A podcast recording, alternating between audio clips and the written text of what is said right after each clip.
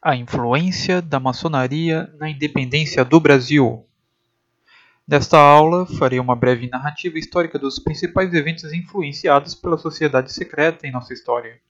Naquela época, o santista José Bonifácio foi escolhido como ministro do Reino e dos Negócios Estrangeiros de janeiro de 1822 a julho de 1823. Estava quase tudo pronto para organizar a independência. Por volta de 1822, funda-se no Rio de Janeiro o Grande Oriente do Brasil, ao qual se filiam todas as lojas maçônicas existentes, sendo eleito seu primeiro grão-mestre José Bonifácio de Andrada, e como primeiro grande vigilante Joaquim Gonçalves Ledo.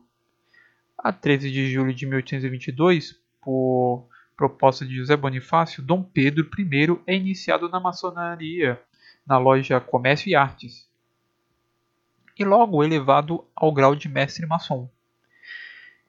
Enquanto isso, crescia em todo o Brasil o movimento pela independência, encabeçado pelos maçons.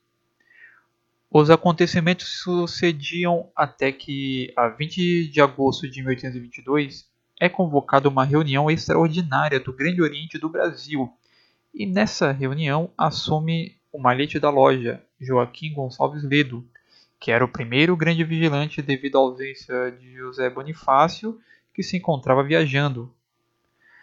Joaquim Gonçalves Ledo profere um eloquente e enérgico discurso, expondo a todos os irmãos presentes a necessidade de se proclamar imediatamente a independência do Brasil.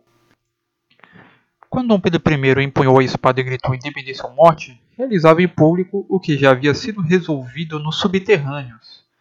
A independência política já havia sido proclamada na maçonaria na sessão de 20 de agosto de 1822.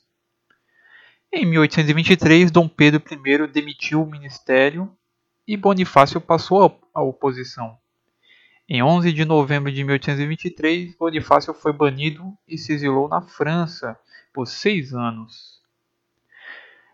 De volta ao Brasil e reconciliado com o imperador, assumiu a tutoria de quem viria a ser Dom Pedro II